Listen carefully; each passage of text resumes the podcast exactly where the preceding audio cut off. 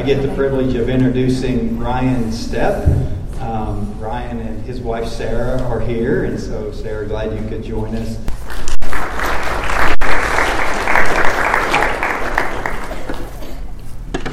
All right, thanks.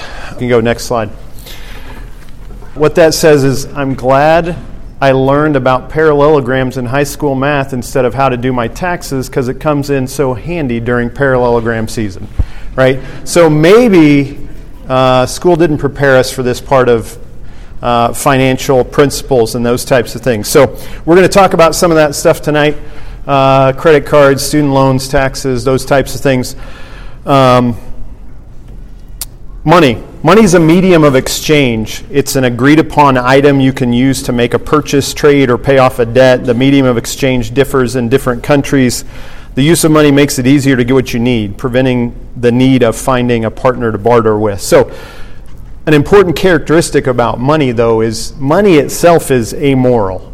Money doesn't have a life, it can't act on its own, it can't do good deeds it can't commit crimes. Basically, it's neither good or bad. Money can only do what we tell it to do, right? So, but it's everywhere, right? Uh, it's in music. I mean, as I did a search, uh, Bing Crosby wrote music or songs about money. Cyndi Lauper, Flying Lizards. Any Flying Lizards fans out there? I'm not sure that was in there, but Pink Floyd, Notorious B.I.G. It's in movies, right? Uh, Wall Street, Pursuit of Happiness, uh, The Big Short. Jerry Maguire, Show Me the Money. It's, I know it's kind of old for 20 somethings, but some of you know what I'm talking about. It's a Wonderful Life, Christmas mu- movies, uh, and how about Catch Me If You Can? Uh, true story about Frank Abagnale Jr., who during his youth sees money as hard to earn, and he witnesses his father's many techniques for conning people. So before his 19th birthday, he successfully conned millions of dollars worth of checks from Pan Am, pretending to be a pilot. He pretended to be a doctor, legal prosecutor. So our upbringing shapes the way we see money. So at your tables with your group, you're going to talk about your upbringing and how it shaped the way you think about money. So when I was growing up, money was, and you got a few minutes to talk about it, and we'll get some of the answers from your tables our oldest son was asked, I think he was asked, like, it wasn't even a money question. It was like, what's your family motto? And it was never pay full price for anything. That was the, it was like sixth grade. It was like, don't ever pay full price. Like, okay. So, I mean, apparently we were teaching something about money. Maybe, maybe even when we weren't realizing it. Uh, but the point is, part of it is, there's, it's not uncommon for us not to have some, uh, a lot of financial talks about money uh, growing up. It's not uncommon for us to, maybe we know what a parallelogram is, maybe we don't. But why are we, ta- why are we talking about money? We talked about a secular definition of money, but we're in a church, and so when we talk about money in the church, we're talking about money because God talked about money. 16 to 38 of Jesus' parables deal with money or possessions. Nearly 25% of Jesus' words in the Old Testament deal with biblical stewardship. One out of 10 verses in the Gospels deal with money. And there are more than 2,000 scriptures on tithing, money, and possessions in the Bible, which is twice as many as faith and prayer. So we're going to jump into some of those verses and just kind of see what kind of financial topics uh, are covered in the Bible. So I'm going to go through these fairly quickly. For where your treasure is, there your heart will be also. Luke 12 34. So talking about faith and money.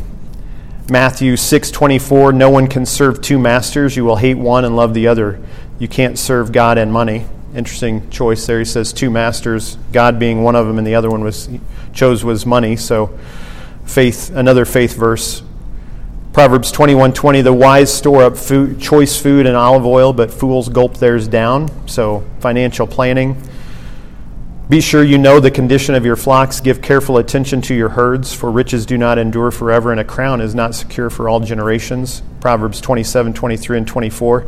So, managing money and resources. The rich rule over the poor, and the borrower is slave to the lender. Proverbs 22, 7, talking about debt. Proverbs 28, 22. The stingy are eager to get rich and are unaware that poverty awaits them. Proverbs 11:25 A generous person will prosper, Whoever refreshes others will be refreshed. So, verses on being charitable. Proverbs 13:8 Whoever disregards discipline comes to poverty and shame, but whoever heeds correction is honored. So, being financially coachable. Proverbs 22:1 A good name is more desirable than great riches. To be esteemed is better than silver or gold. So, the fact that money is not the best thing. So, parables. Uh, the parable of counting the costs, Luke 14, 28 to 33. I'm just going to read through it here real quick. Suppose one of you wants to build a tower. You won't first sit down and estimate the cost to see if you have enough money to complete it. For if you lay the foundation and are not able to finish it, everyone who sees it will ridicule you, saying, This person began to build and wasn't able to finish. Or suppose a king is about to go to war against another king. Won't he first sit down and consider whether he is able with 10,000 men to oppose the one coming against him with 20,000? If he is not able, he will send a delegation while the other is still a long way off and will ask for terms of peace. In the same way, those of you who do not give up everything you have cannot be my disciples. So, again, talking about counting the cost, understanding the, the project, and whether you're going to be able to complete the project. Uh, so, some financial understanding the parable of the talents, Matthew 25, 14 to 30, just a, a summary. Uh, in the parable, Jesus describes a man who goes on a journey entrusting his servants with his wealth and possessions in his absence.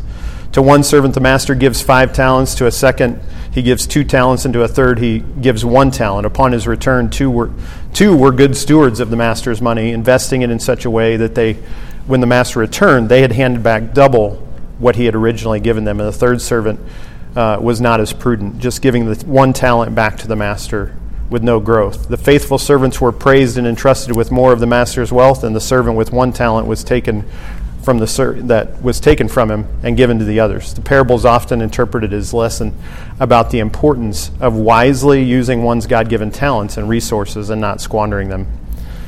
Uh, and finally, uh, the last parable that we'll talk about is the prodigal son. Luke uh, 15, 11 to 32.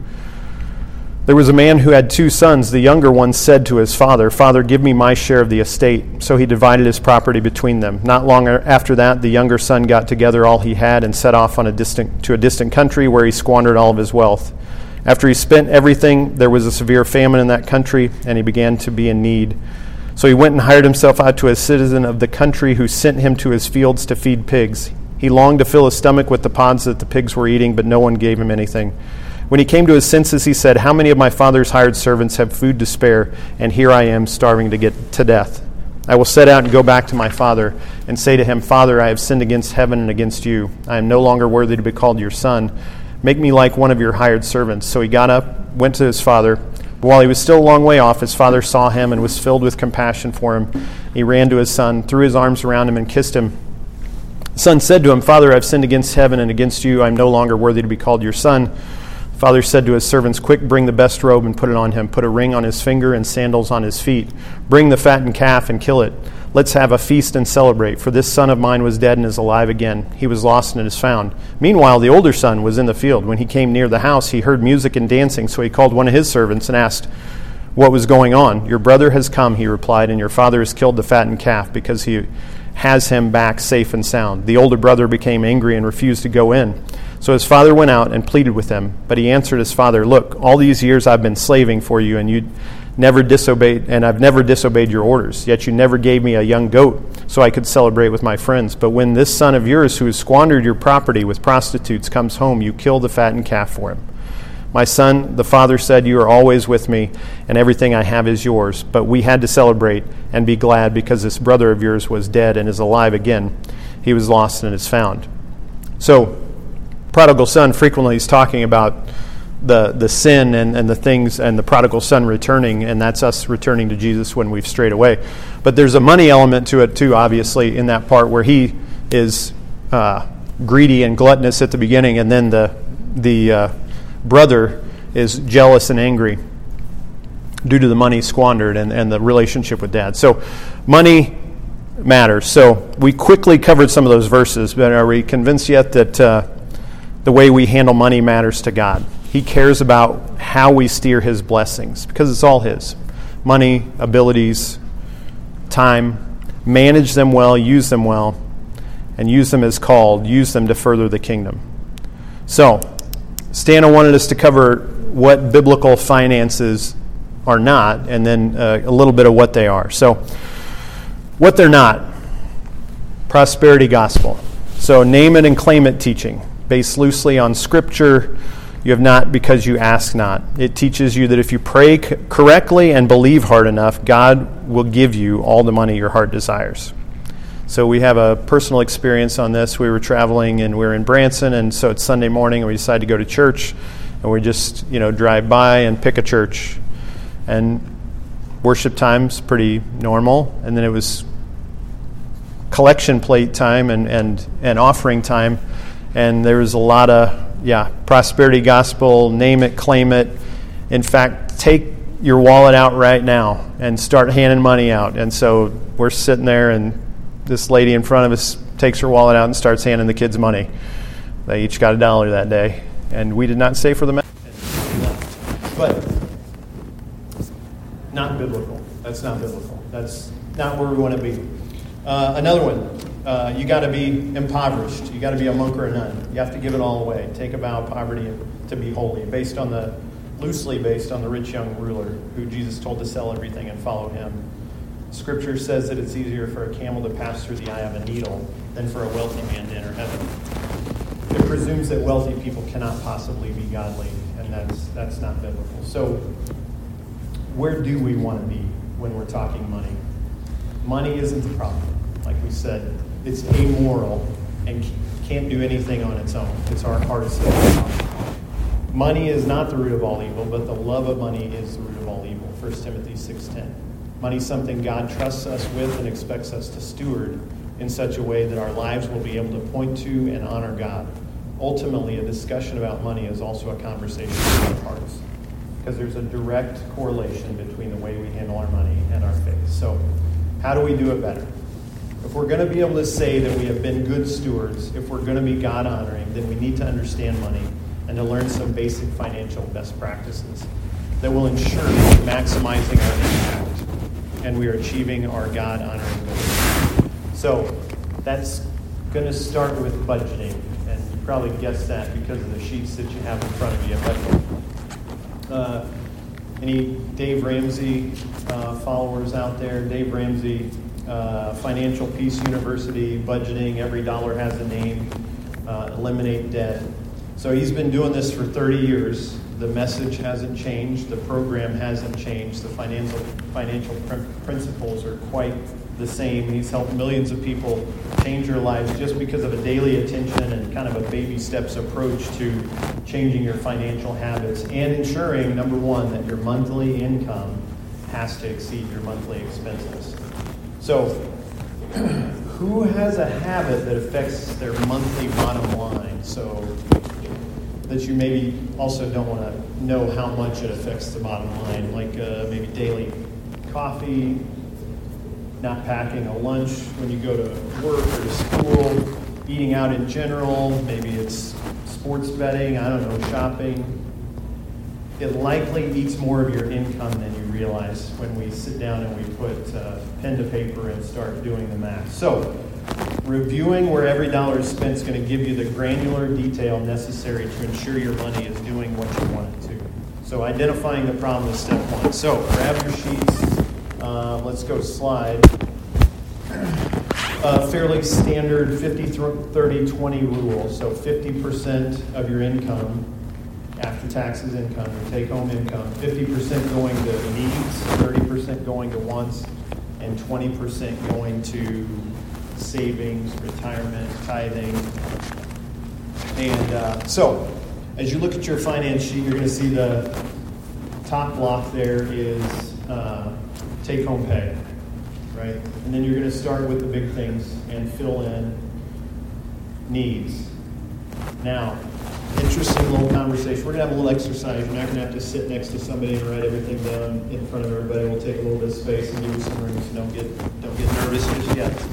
But the some of the details are right there in the weeds, right? Uh, transportation, obviously, we need a way to get around, but what level of transportation do I need? Um, as we do the, the financial coaching, uh, we had a, a, gentleman who was just 100% focused on having a car.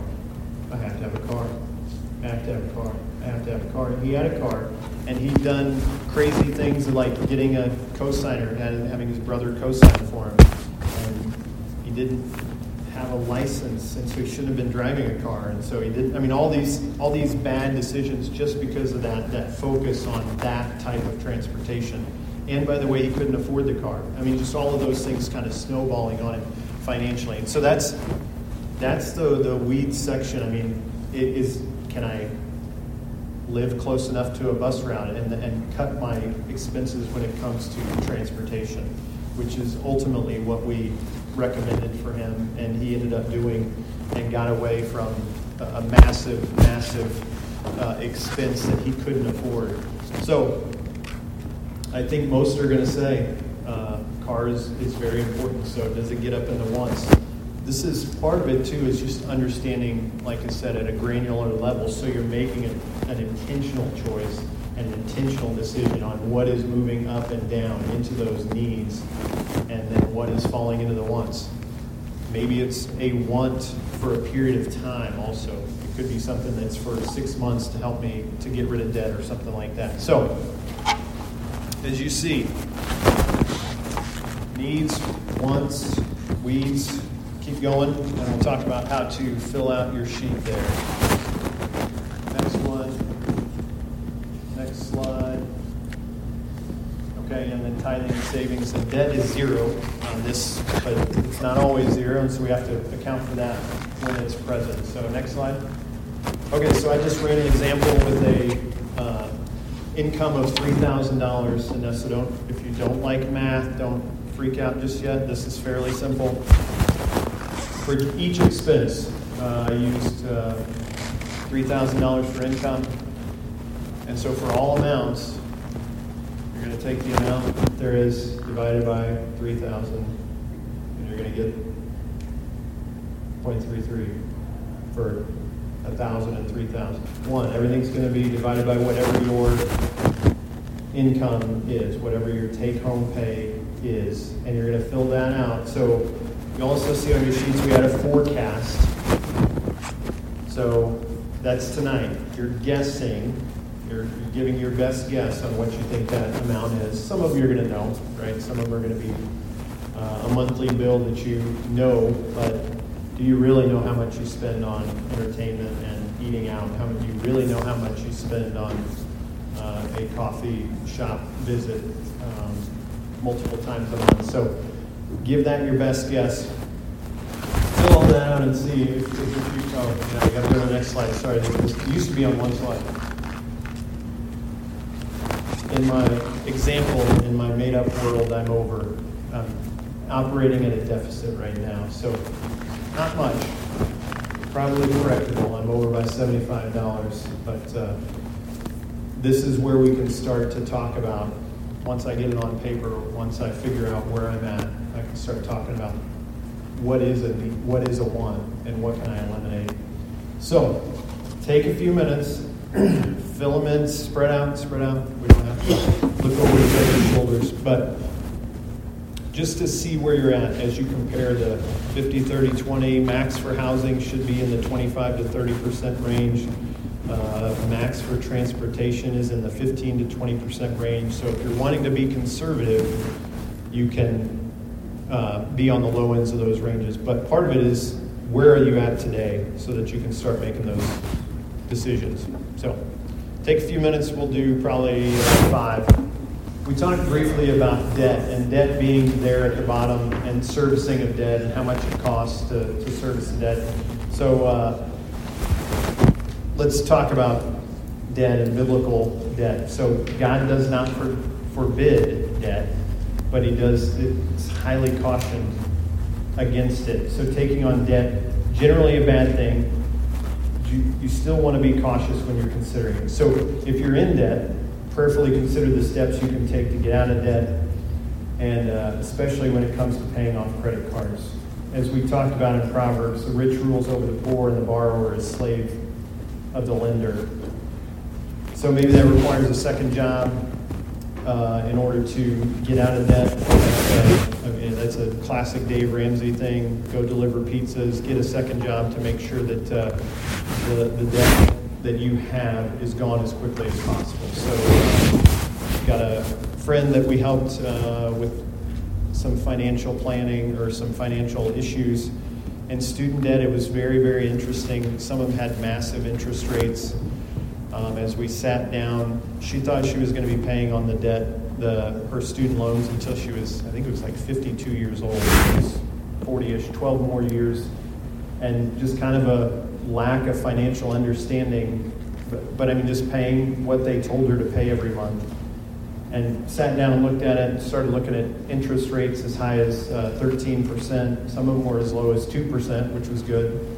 But attacking those 13 percenters and, and refinancing, we she'd actually just paid off her car, and we said, and I we sat down and said, hey, your car loan, if you took out a new car loan, it'd be at 4.5%. So we refinanced her car to pay off some of those high interest student loans. So debt is, is eating away at the money that you're going to have for your wants and needs and your savings.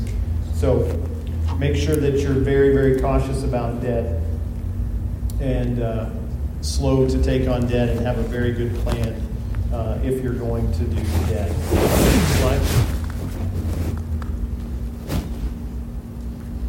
Yeah, sorry, I forgot to say this about when you're doing your your uh, financial sheet and your financial budgeting. The opposite is also good. If you're saying, hey, what is 25%? If I say I want to get my rent or my housing down to 25%, then you're going to take whatever your income is times 0.25, the 25%, and it's going to give you the number in our situation to be 750 bucks. So next slide. So, talk a little bit about debt. File your taxes. Uh, if you have earned income, uh, do do a tax return and figure out whether you owe anything to the government. Get in big trouble uh, with the government, but also for, uh, to render a decision like Caesars. Um, another one is uh, credit rating. So, just talk quickly about that too. Uh, why is it important to have good credit rating? Well, it's biblical to do what you say and uh, just to be upstanding and honest in your handling of money. But it also, from a financial principle standpoint, uh, massively changes your options. Lower interest rates, more options. Um, whether you're buying a car from, you can get a loan from a credit union or, say, a uh, buy here, pay here, uh, used car lot, that type of thing. Uh, different types of, uh, types of rental situations are available to you with better credit. So ensuring that you, uh, you have good credit is important. So how do we do that? The top two things are payment history and amount owed.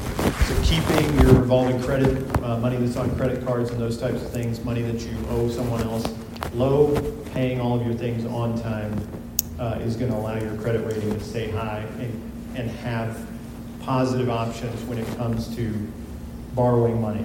A couple of final things. If you're struggling with this stuff and a problem, you're not alone. So that's comforting, right? Student loan debt is $1.75 trillion. It's at an all time high. Credit card debt, also at an all time high, $1 trillion, with an average interest rate of 23%. All all time highs. And maybe it's because we're Americans and the, even the government doesn't know what they're doing, right? Uh, current U.S. debt is $34 trillion and running at a deficit of $2.5 trillion a year. In a matter, it's less than a year that the servicing on the debt is going to be over a trillion dollars a year, just, just paying the interest on this $34 trillion loan. So, astronomical numbers, but these are the things as uh, Christians, I think we need to understand and the financial, uh, bring our financial awareness up for ourselves, for the communities that we're in, the, the state, the, the country, and it should uh, affect the way we, way we vote in order to uh, make sure that our country is also doing things financially soundly. So Warren Buffett said, extraordinary results don't require extraordinary effort. You just need to excel in the everyday, ordinary things. Okay, so it's not it's not some cosmic math problem. It's just knowing what you're spending your money on and making sure that your expenses are not greater than your income. Uh, Ronald Read, a retired gas station attendant and janitor from Vermont, uh, didn't make a ton of money in his lifetime, but uh, when he passed away in 2015, he had a, a, an estate worth $8 million. The lesson's clear. Wealth creation doesn't always necessitate extraordinary efforts. It calls for discipline, patience, and a commitment to the financial fundamentals. Money can be a tool used to honor God and to further the kingdom, and that's what we're looking for. So, last point Proverbs 15 22. Plans fail for a lack of counsel, but with many advisors they succeed. In Proverbs 2018, plans are established by seeking advice. So, the other sheet that's on your table is an opportunity to sign up for financial coaching. The Care Ministries team has a, a group of financial coaches that are available. Um, if you would like to talk to one of them, if you don't feel comfortable writing your name and number and email or whatever on a sheet, you can uh, email jminnick at uh, pleasantvalley.org in order to get that uh, message to folks. But uh, we're trying to get rid of the the uh, perception that talking about finances is a bad thing. If you put your name down, maybe we're talking about mortgages, maybe we're talking about loans, maybe we're talking about car loans, maybe we're talking about student loans, or whether I should buy a house or not buy a house, or invest in my company's employee stock purchase program, or 401k, or IRA. All of those financial questions are answerable uh, in this uh, by, by the financial coaches that you'll be talking. Budgeting is the primary thing that they do, but there's a lot of uh, that, uh, work with the financial team. So you can sign up there. Um, there's also links. You guys are much better at the technology side. Uh, NerdWallet has a really good uh, budget spreadsheet that's out there. Google Docs has one as well. Uh, and so if you want that information, uh, Jay's got it he can give it to you for that too. But Appreciate the opportunity. Do you have any questions? Yeah, so student loans. Uh, it's kind of the drug dealer, the first hit's free, right? They don't look at your credit history, they just say, hey, here's some loans.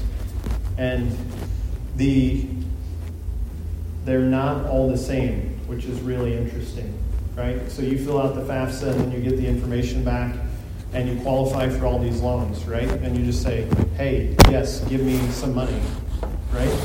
The low interest subsidized portion of the loan is the smallest one, right? And it maxes out at $5,500 a, month, uh, $5,500 a year, right? And that's 5.5% interest you pay on that. If you need more than $5,500, and I don't even know if everybody qualifies for that uh, subsidized portion of the loan, but the next one is called a direct unsubsidized loan.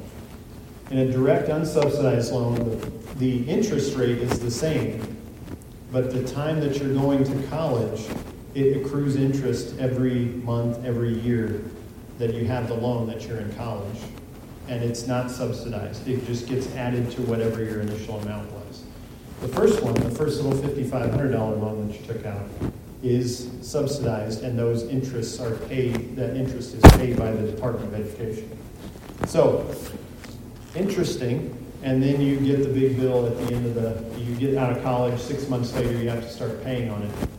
So, like I said, prioritizing which loans we pay, super important as you go through that. There's another layer called a direct plus loan, 8% plus a 4% fee, so now we're at 12%. Starting to get pretty, uh, pretty high and uh, challenging to pay off. And then there's something called a direct consolidation loan, which is kind of after the fact, after you've started paying them back, you can kind of consolidate. But really just kind of a shotgun approach on student loans, but just know that all student loans aren't created equal. And there's some that I maybe am more interested in pursuing and some I would like to avoid. So that's what I'm kind of talking about. As you look at expenses, I would like to stay out of the direct unsubsidized loan range as much as I can and sit, if I have to take on debt, for student loans. I'd want to be in that subsidized area if at all possible. Any other topics? But I will, I will throw one more because we've had this the last three financial coaches we've had. the credit rating thing is huge. Uh, we, if you don't have credit to buy a car in a normal fashion, you're going to get absolutely punched in the gut. So, uh, first of all, the, the buy here, pay here uh, used car lots, uh, the worst, the worst types of people you've ever met. It's, it's, it's actually super fascinating that if you wanted a legislative priority and you knew a legislator to take something up, this is my new number one. Because, first of all, you're getting a car you, because you don't have any options. My credit is bad, I have to go to you. If I want a car, I have to go to you. And so that's a terrible situation to be in, right? And they take advantage of that terrible situation. So let's just say a van, a minivan that's worth $12,000, they're going to start out charging you $15,000 because you can't comparison shop, right? And then they're going to charge you 23% interest, which sounds astronomical because it is. And at the end of four years, $12,000 minivan, you're going to end up paying $35,000. And you can't get out of it. And that's what we, we encounter. And by the way, it's not uncommon for that car to have a problem very, very soon after you purchase it because they know and they don't care and you don't have any options. And so, terrible, terrible kind of debt spiral, credit rating spiral to be in, and a life changing, you're making life changing, you have life changing problems because of that terrible situation that you're in. And uh, uh, one of the people we, we counseled, they, their car was a lemon, understandably, right? And so they took it back, and I can't even believe this is legal, but they take the car that they sold you a week ago or two weeks ago, they'll say, yes, we'll take it back. Here's another car, but they take the loan from the first car and just pile it on the second. So now you owe $30,000 on a $12,000 car. It's, it's the worst of the worst of the worst. These are just kind of my gotchas. So uh, if you follow any real estate agents or anything, some of them have been throwing out the uh, date the rate and marry the home. Have you seen that one? That little advertisement, date the rate, marry the home. The assumption of that statement is the rate is going to go down sometime in the future, which maybe happens, hopefully happens. But you need to plan to pay that amount the entire the entire loan and marry the home. Another one that I've seen is uh, would you rather pay fifty thousand dollars over asking price or, or and have that three percent interest, or just have the house that you have now and pay or the, make an offer now and you don't have to pay fifty thousand over, but the interest rate's a little bit higher. Well, there's a math problem for that, and the tipping point's somewhere around thirty thousand, three hundred fifty thousand dollars, which is kind of the median house cost in, in. So it actually tips, it would actually be better to pay fifty thousand dollars over asking price and have the three point two five percent interest rate. Um, so just an awareness of those things. The big uh, back in 2008, 2009, the big mortgage crisis and mortgage crunch was related to folks not qualifying for a full, they couldn't take out the entire amount for the mortgage in their mortgage loan. And they would take adjustable rate mortgages in addition to their, their mortgage, uh, which would be a, a second loan on the house, right? And then interest rates went up, and all those adjustable rate loans are adjustable and they adjust up. And they're on a five year note, so they go up and they go up pretty quickly, and that that priced people out of the market and they lost their homes like crazy because of a lack of financial understanding. We're not going to necessarily explain all of the uh, adjustable rates and how they work and what to avoid, but just know that if someone's pitching you something of, oh no, this is a really, this is what everybody's doing, everybody was doing it, everybody was was taking an unbelievable financial risk and they were running right up to, you know, not necessarily following 50, 30, 20, going above, above 33% uh, of their income. And, uh, and just, I mean, losing a house is a big deal and it's an emotional event and it destroys your credit and it makes it challenging to, to rent and it makes it challenging to get car loans. Those, so avoiding that's a big deal. Uh, they're going up to 40-year mortgages now, right? That didn't used to be a thing. Uh, I ran some numbers on a $300,000 mortgage. Uh, you're paying 2531 a month, $2,531 a month, but it's paying off in 15 years. If you go to 30 years, it's only $1,800 a month. And if uh, in that same time frame, in a 15 year, uh, oh yeah, who knows about amortization? Anybody? So if I pay for 50, if I pay for now on 30 year note, if I pay for 15 years of my house, my $300,000 house, I'm going to owe $150,000 after 15 years, right? No, not even close. In that situation, you still owe $215,000 right? Because you pay the bank first. It's front loaded to interest for the first 15 years, and then it starts to be you pay down the loan really in the, in the second 15 years. So people who buy a new house every seven years or eight years or 10 years aren't paying down the principal. That's the, the amount that you're wanting to go down, how much you owe the bank. It's not going down very quickly at all. So some of it's just the nugget of, of information to go out and, and, and win in some of these situations.